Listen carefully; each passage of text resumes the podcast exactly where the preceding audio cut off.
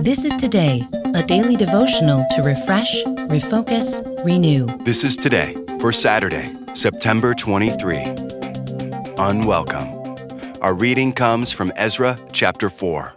When the enemies of Judah and Benjamin heard that the exiles were building a temple for the Lord, the God of Israel, they came to Zerubbabel and to the heads of the families and said, Let us help you build because, like you, we seek your God and have been sacrificing to him since the time of Esarhaddon, king of Assyria, who brought us here.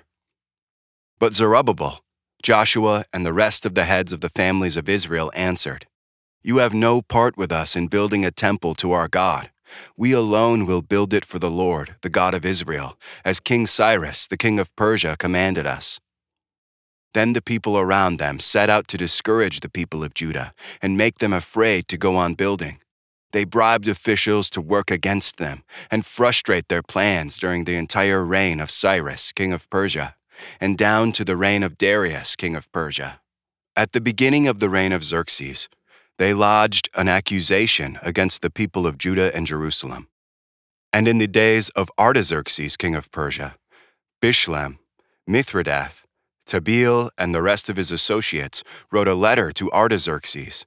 The letter was written in Aramaic script and in the Aramaic language.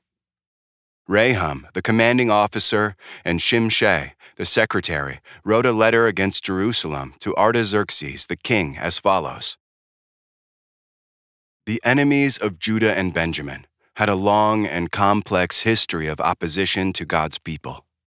Despite what may have seemed to be friendly overtures, it was clear to the Jewish leaders that their enemies' intention was not really to foster a good relationship with the exiles who had come back to rebuild the temple of God in Jerusalem. Instead, the enemies made every effort to frustrate the plans of rebuilding the temple and restoring community life. The church has long taught that the world, the devil, and even our own flesh will fight against us. Even good, God honoring decisions may not be affirmed and welcomed by the people around us. So we need to resist discouragement, temptation, and fear, and we need to focus on growing our relationship with God. The Bible reminds us that we have a Savior who endured opposition from sinners, and that we should focus our eyes on Jesus so that we will not grow weary and lose heart.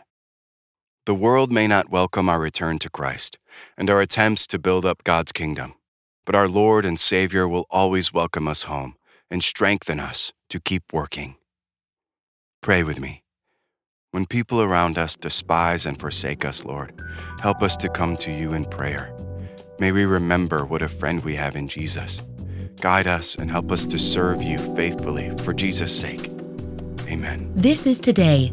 Get our free daily devotional on the go.